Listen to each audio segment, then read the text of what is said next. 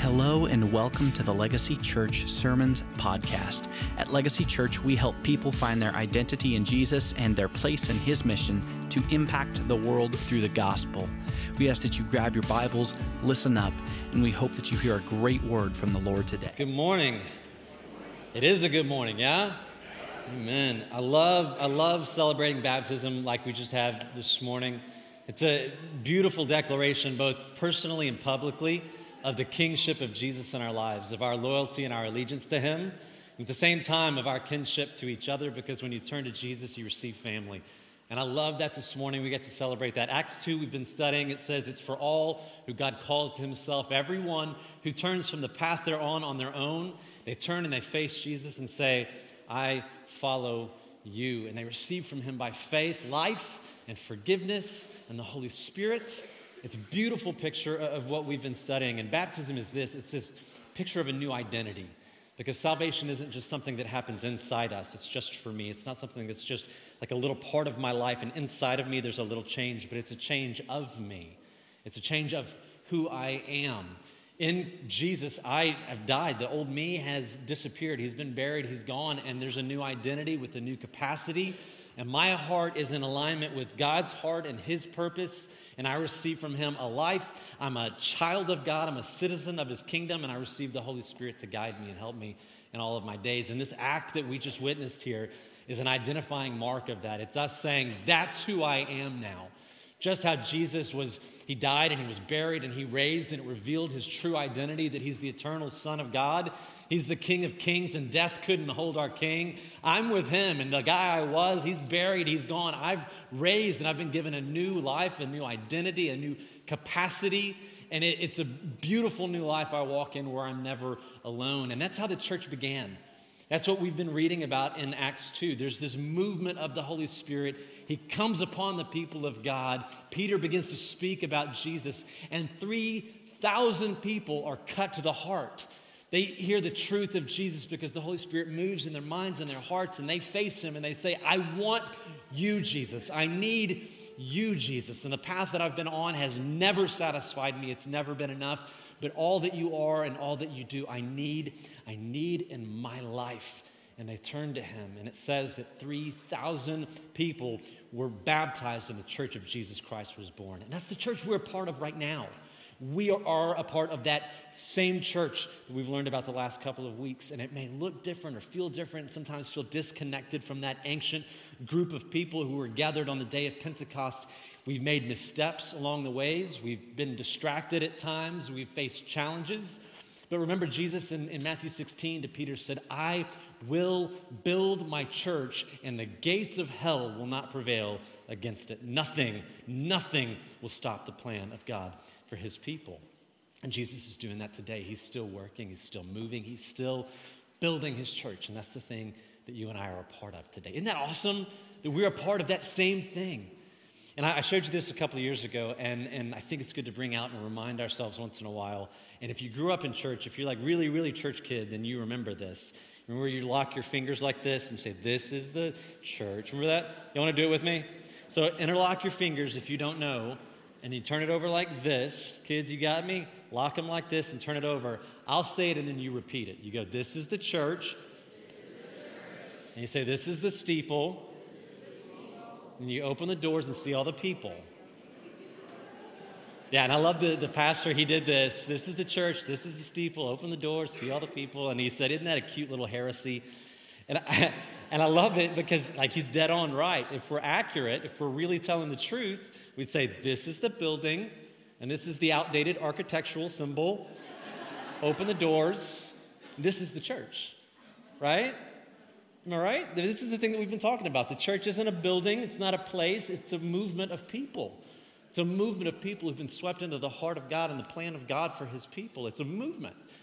And so many people have lost sight of that. We have sometimes forgotten that. Maybe, maybe you have forgotten that at times. And church has become for you a place that you go to or an event that you sit through. But from the beginning, the church was never a building, it was never a program, it was never a, a, system or a process. It was a movement of people who were swept up into the heart of God and gathered around Jesus and around his mission or his purpose. And it's important for you to understand this the mission came first, and the gathering of the church came second. You look at it in Acts, Acts 1, the mission of God is spoken, and it's Acts 2 before the church comes together. And I love this quote from Chris Wright. It's an important one. He said, It's not so much the case that God has a mission for his church in the world as that God has a church for his mission in the world. Mission was not made for the church, like God said, I think they're going to get bored. I need to give them something to do so they don't get distracted and they don't fall away. I'll come up with some activities for them. It's not so much that the, the mission was made for the church, but the church was made for his mission. God has a mission. And he called people into the mission. And as we came along and we said, Oh, I want to be where God is, I want to see grace and healing come into the world, I want to see people meet Jesus. He made a church, a gathering of people who would come together and do that as a pursuit together. And that's what we'll talk about over the next four weeks. We're going to keep moving through Acts throughout the year, and every once in a while we'll just kind of pivot, we'll turn a little bit. And what we've been looking at for the last four weeks is how the end of Jesus' earthbound ministry was the beginning of the church age. The end was the beginning where the Holy Spirit was unleashed on his people. And now we're going to begin to see that movement of the church begin to move and what it looked like when the movement took place. And even more than the activities of the church, what I want you to see is the qualities and the characteristics that drove the church the underlying things that were within the people of God that made the movement move. So grab your Bible, turn to Acts 2, and we will pick up right where we left off last week. Acts 2, now in verse 42 through 47. And if you are like really churchy McChurcherson, then right now you go Acts 2, 42. I know all about that one because that's one of the big ones that pastors love to preach on. And it's kind of funny like how much I have spent time teaching this same, just six verses over and over again. Over the last 20 years, this is probably one of the top five most preached passages I've ever used. And probably if you've heard anyone else teach it, they've taught it similarly to the way I teach it often, where you look at it and you say, well, you know, this is how you do church. It's, it's basically a primer on how to do church. And a pastor will say, you need to be an Acts 2 church. If you're going to be an Acts 2 church, what you need to do is you need to do these things. Repeat these things over and over again. But if we think about it, that's not at all what Luke's intent was when he wrote this, was it? Luke wasn't writing to churches or to a church or to even pastors to say, this is how to do church. He was writing to one guy, a guy named Theophilus, who was really curious about the Christian movement. And his purpose was to write about what happened when Jesus ascended, when the Holy Spirit descended, and the presence and the power of God begin to really move among the people of God, and what kind of people people become when they encounter God in the fullness of His power in their life, what that looks like. And so I want you to keep that in mind as we read the text this morning. He's not writing to churches to tell them how to be an Acts 2 church. There is no such thing yet, right? He's talking about what did it look like when the Holy Spirit began to move among the people. This is what it looked like. Verse 42. They were continually devoting themselves to the apostles' teaching and to fellowship and to the breaking of bread and to prayer. And everyone kept feeling a sense of awe. And many signs and wonders were taking place through the apostles. And all those who had believed were together.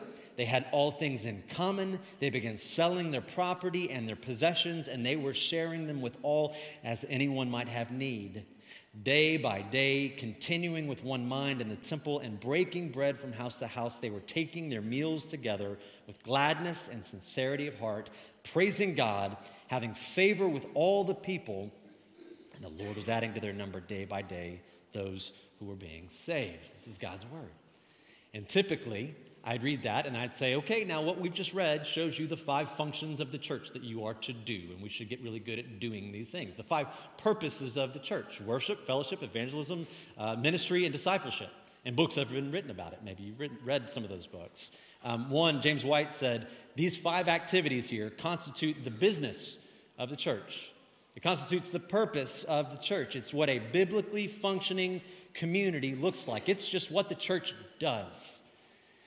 And I'm not saying he's wrong, and I'm not saying that that's not, not true in some state, but it's not here the command of the text.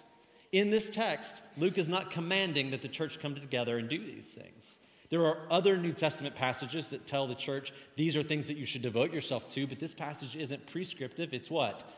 It's descriptive. We talked about this last week. This isn't prescriptive, it's descriptive. It just says this is what the church was about. This is Theophilus, this is what the church was like.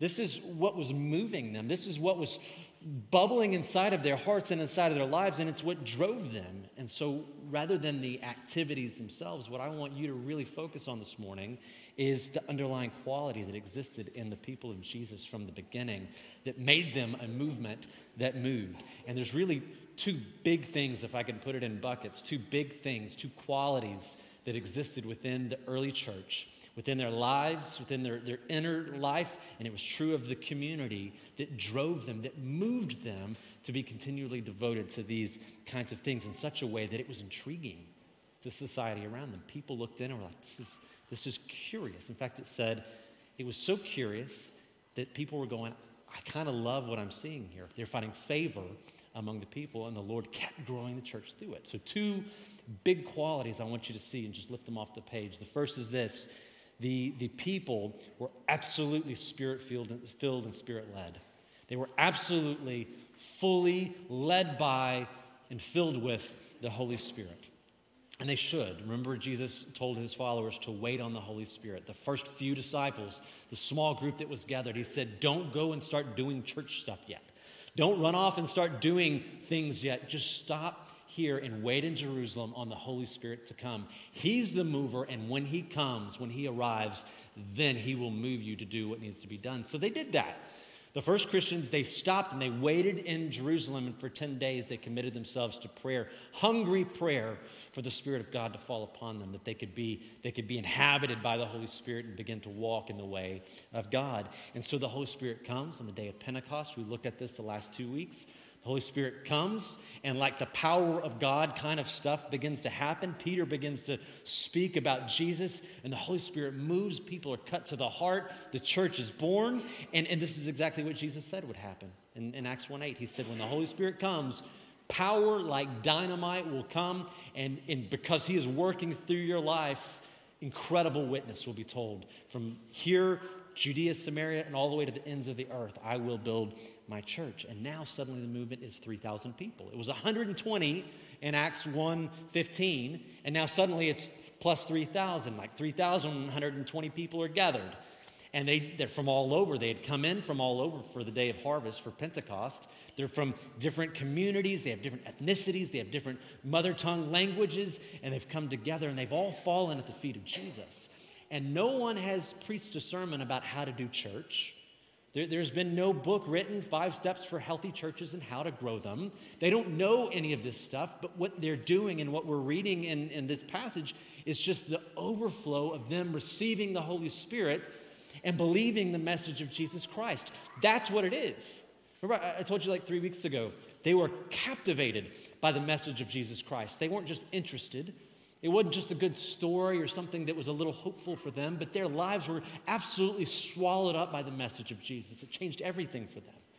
And they received the Holy Spirit and they said, I give leadership of my entire life to the Holy Spirit. You lead me. Wherever you lead me, I'll go. You will help me to see the right way to go. You will help me to do the things that God has called me to do. You will help me to be the person that God has invited me to be. They were yielded to the Holy Spirit and captivated by the message. And this is exactly what God said would happen. It's the very thing that Jesus told the disciples would happen when the Holy Spirit came. God intended for this that spirit filled and spirit led people would build his kingdom, that spirit filled and spirit led people would advance his message and the ministry of Jesus where they live, where they work, where they play, and everywhere they go to the ends of the earth. And if you begin reading through Acts, as we will over the next you know, several months, you, you look at these people and they are absolutely convinced that they are not on their own. They are absolutely convinced that the Spirit of God is on them. The Spirit of God is working in them and through them. And you read later, Paul the Apostle writes about when they would come together, as we come together today, that everyone came with a psalm, a hymn, a prayer, a praise, because they were convinced that they came to be used by God They expected not to, to come and receive, but to give. They didn't come to get, they came to give to the church, to one another. They walked around expecting the Spirit of God is upon me. He is my helper. He is leading me. And wherever I go, He's going to use me to demonstrate God's goodness, His care, His provision, His healing into the lives of those people all around me in the world, where I go and when I, when I gather with the church. And I wonder how many of us walk around in our daily life with that kind of expectation.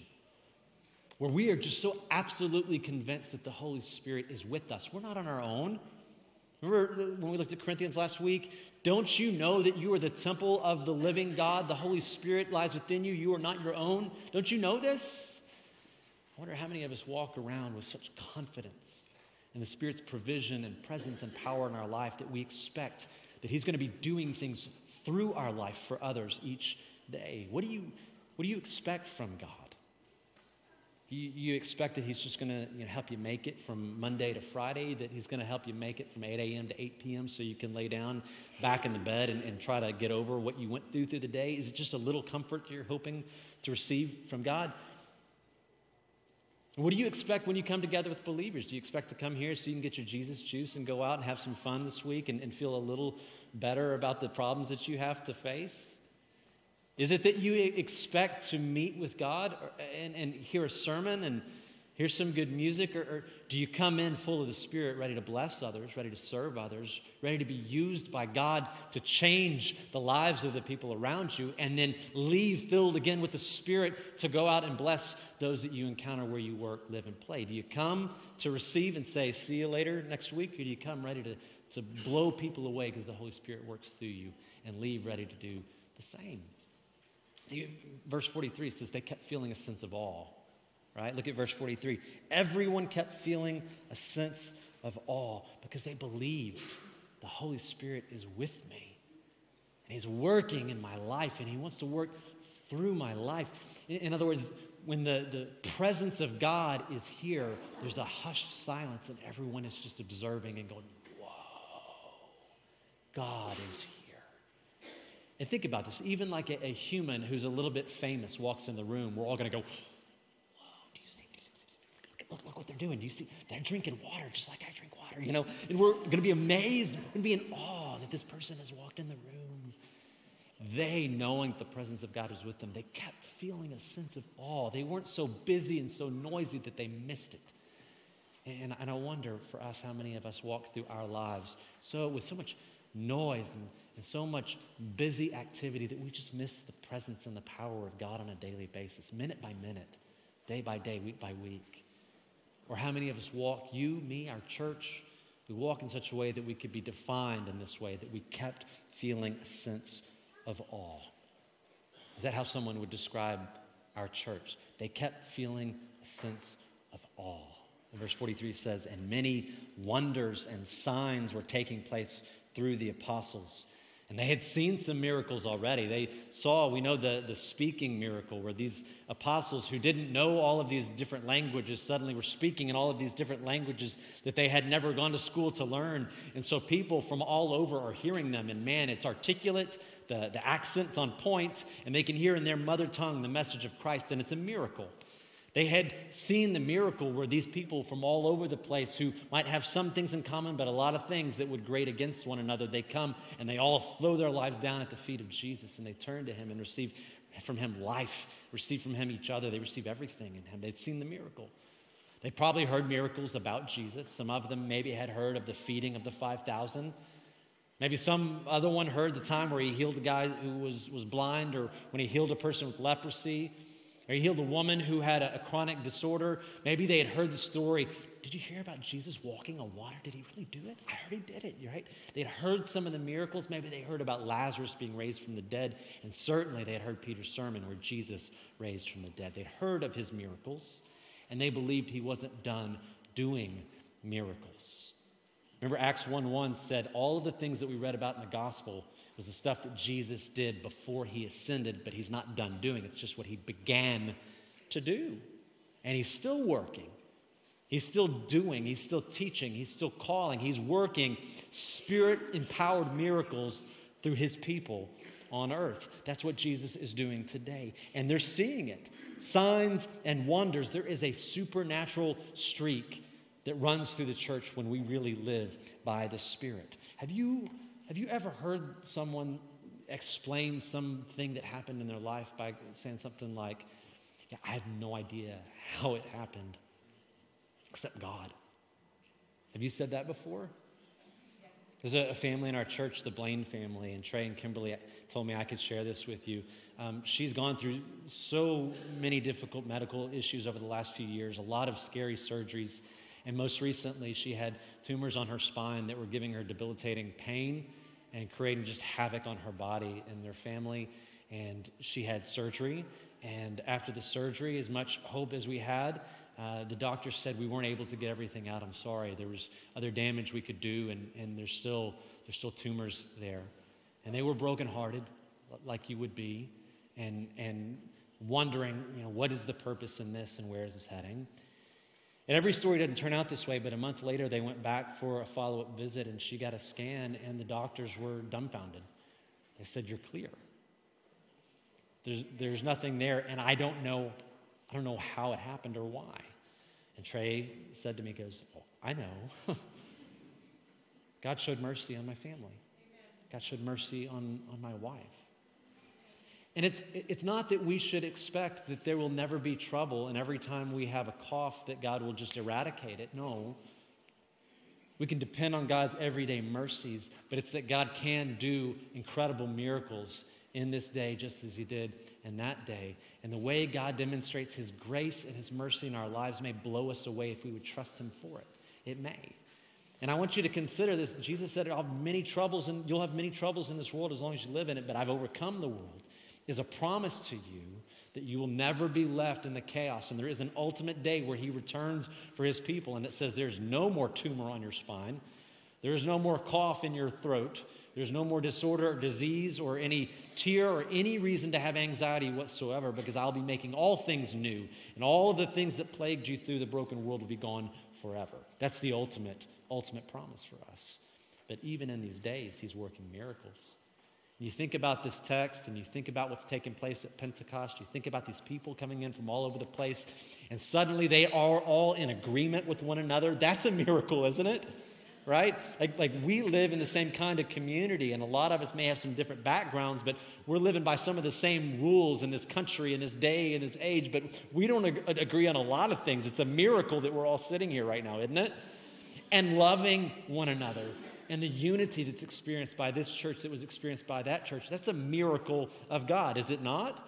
Absolutely, it is. This too, that the church would come together, is a miracle in and of itself. They're signs of the real power of God. They're wonders of the Holy Spirit's work in our lives. Signs and wonders are taking place at this second. Amen? So, one of the, the qualities uh, of, of this early church that made them so mystifyingly beautiful to the community around them is that they were spirit filled and spirit led people. And they weren't so noisy and so busy that they were missing the presence and the power of God in the moment. They were taking place, they were taking part in the place of signs and wonders. They were acknowledging the presence of God and praising Him because He was working in their midst in their day. But there's a second quality I want you to see here. They were not just, not just spirit filled and spirit led, but they were deeply devoted as a people. Verse 42 says this. Look at verse 42. They were continually devoting themselves to dot, dot, dot. We'll get into the dots in a minute. They were continually devoting themselves to these things. And that phrase in the original language is just one word, and it means steadfast, it means dedicated, it means persistent. It doesn't mean that it came easy for them, it doesn't mean that they got it perfect all the time, but it means that they were fighting through for these things with great desire, that they were obsessed. They became obsessed about these things. And what were the things? Look at verse 42. They were obsessed about the apostles' teaching, the word of God being declared to them. They were obsessed with fellowshipping with one another, sharing their lives together. They were obsessed with the breaking of bread. They were obsessed with prayer. They were obsessed with incredible generosity. They were sharing with all, selling their possessions, going, It's not mine, it's ours. And they were giving to all as anyone had need. And no one begged them to do this. No one forced them to do this. No one guilted them to do these things. There wasn't a book that said, now you're the church. Step one, start doing this stuff. This was just the natural overflow of their hearts. The message of the gospel had welled up in them. The Spirit of God was leading their life. Captivated by the message, yielded to the Spirit, this just burst out of them. I'm obsessed with these things. God had come to earth to rescue and save him, them. And so they devoted themselves to hearing the words of God like their lives depended upon it. God had given himself to them, so they gave themselves to each other. God gave himself to me, so I'm going to give my life away to the people of God and to the people of my community. And that has got to be like one of the hardest things that they could ever have considered doing in a relationship. We're always thinking about what can I get, aren't we? in marriage, in parenting, and, and, and with our, our the schools that we go to, and where we go to work, and when we come to church, all the things that we do, we're always thinking about what will I, what will I get out of this? What will I receive from this? Is this good for me? Do I like it? Is it satisfying to me? They were coming together and they weren't consumed with, is this going to be good for me when I show up? They were consumed with what they're putting into the relationship. Isn't that a game changer in your marriage? Isn't that a, a game changer at work when you show up and you're not like, what are y'all going to do for me?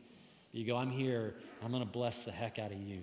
I'm going to knock your socks off with my goodness and grace today. Just wait. I can't wait to pour out love on you today. It's a game changer. It's got to be the hardest thing in any relationship. It's the hardest thing in church relationship as well to get over ourselves and our desire to say, I'm here for me, right? But because God had given himself to them, they were like, I can't wait to give myself to these. God had given them his own son to love them and sacrifice for them and do for them what they couldn't do for themselves. So they were devoted, they were obsessed with the breaking of bread. And this isn't like ordering pizza or doing potluck. They did that too. Verse 46 says they were taking their meals together, but this is talking about the communion meal. It's talking about the Lord's Supper, the Eucharist, which is a symbol, it's a meal, it's an ordinance of the church that says, My life belongs in Christ's life. Who I am belongs with Him. And it's something that they would do together, saying, Our life together is found in Christ because He came and did for us what we couldn't do. And when we turned to Him, He gave us Himself and He gave us each other. They were devoted to breaking bread together.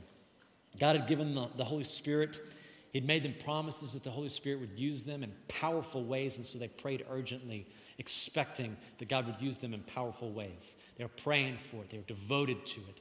And God had given them a joy in the Holy Spirit being with them, being in them, using them in such a way that they had so much more joy in being used by God through the power of the Holy Spirit that it overshadowed the chasing of wealth and the chasing and accumulation of things on earth. They were like, this stuff really doesn't give me the joy that this stuff gives me. And so they had gladness just to give this stuff away. This stuff didn't matter as much to them anymore because they had something so much richer in their lives. And I wonder if you've ever thought about this. I've realized this in my own life. Have you noticed? Have you noticed that sometimes we struggle with being generous because the things that we are supposed to be giving away are so often the things that we're worshiping?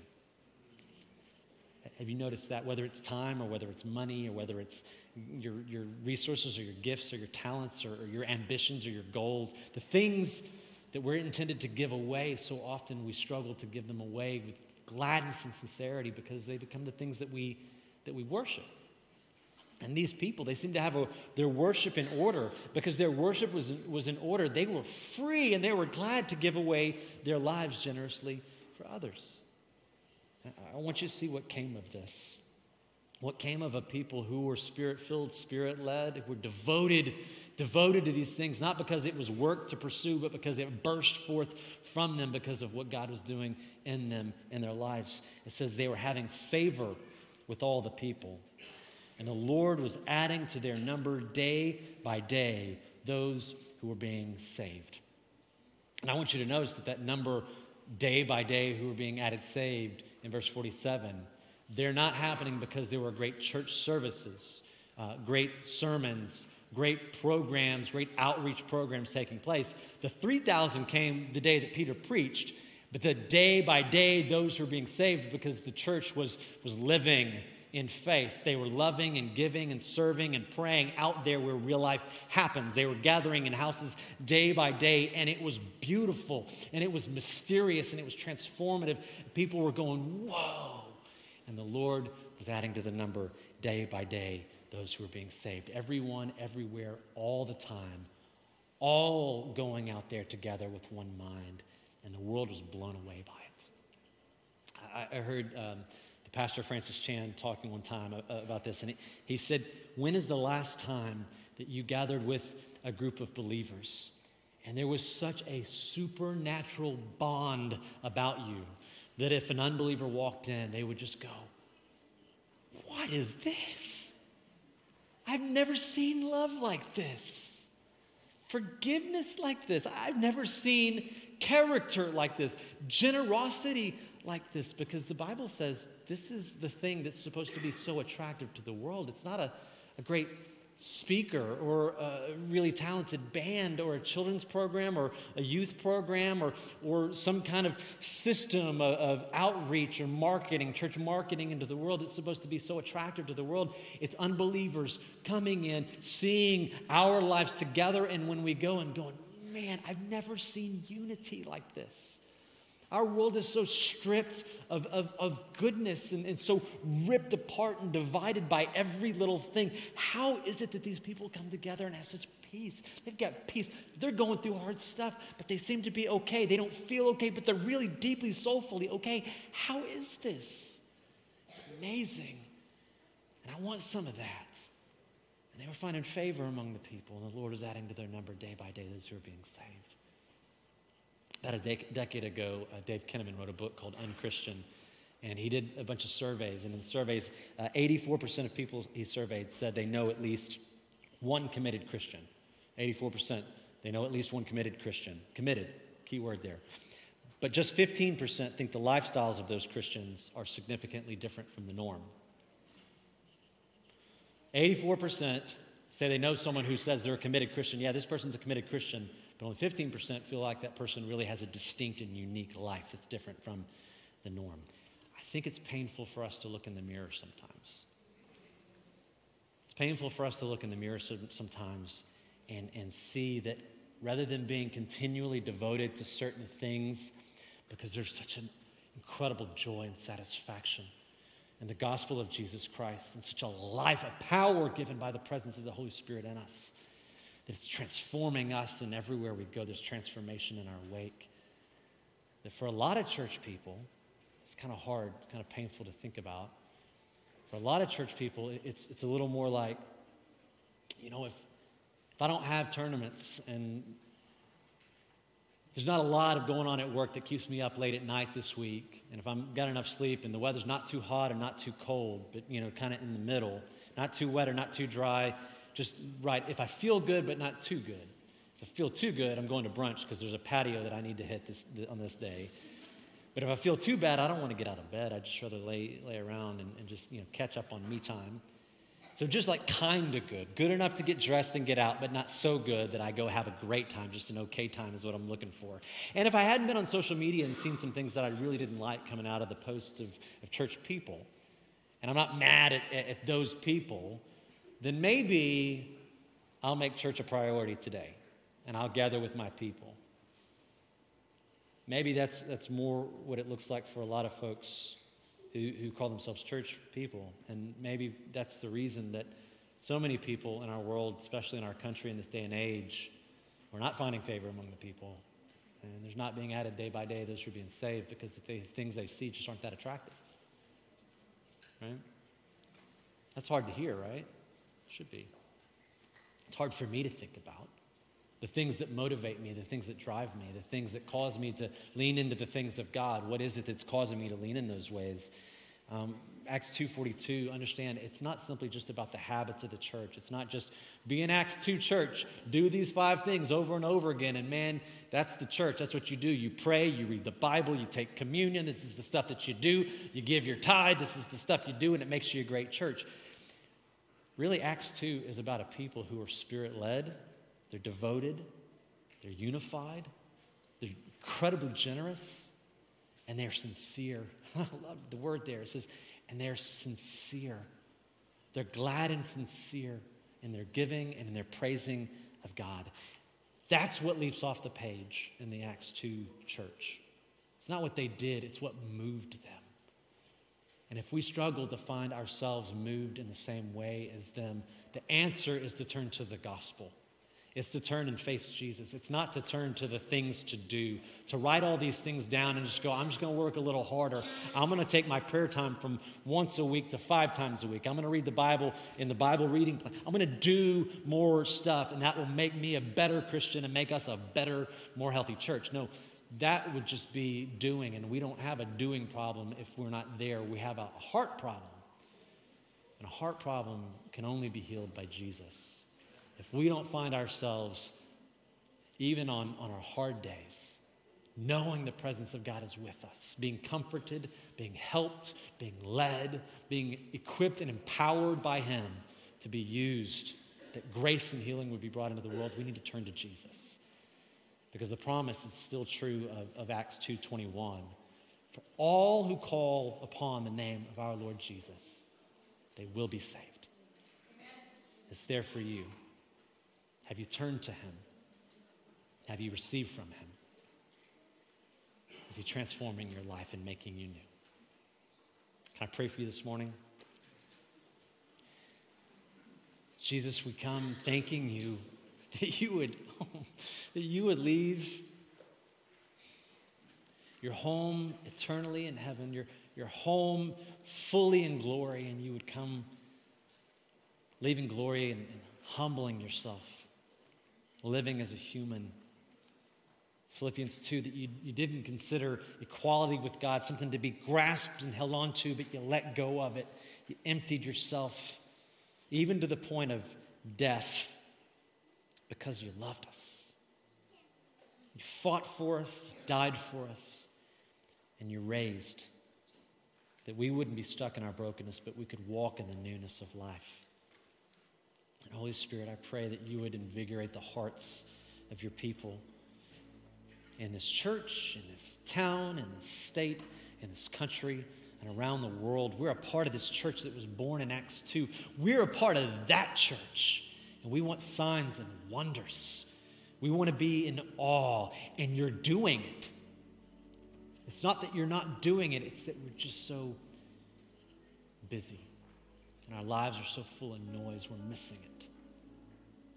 Would you move in us that we would have eyes to see and ears to hear and hearts to love the gospel work that you're doing in this world? Would you give us lives that would be thrown down at the feet of Jesus? That we wouldn't just make it through the day, but we live lives that are, are joining in the mission of God, that we live beautiful lives that are mysterious and that find favor among the people, that your family would grow, that your praise would grow, that the kingdom would grow before the day that you return. And I pray for this church, Lord. Would you, would you fan a flame of fire that flickers within? I don't want to be known as a church that was here and then was gone. I, I want to be known as a church that kept feeling a sense of awe. Many signs and wonders were taking place. And we were continually devoted to the things of God because we loved you. And that you did great things through your people. In Jesus' name.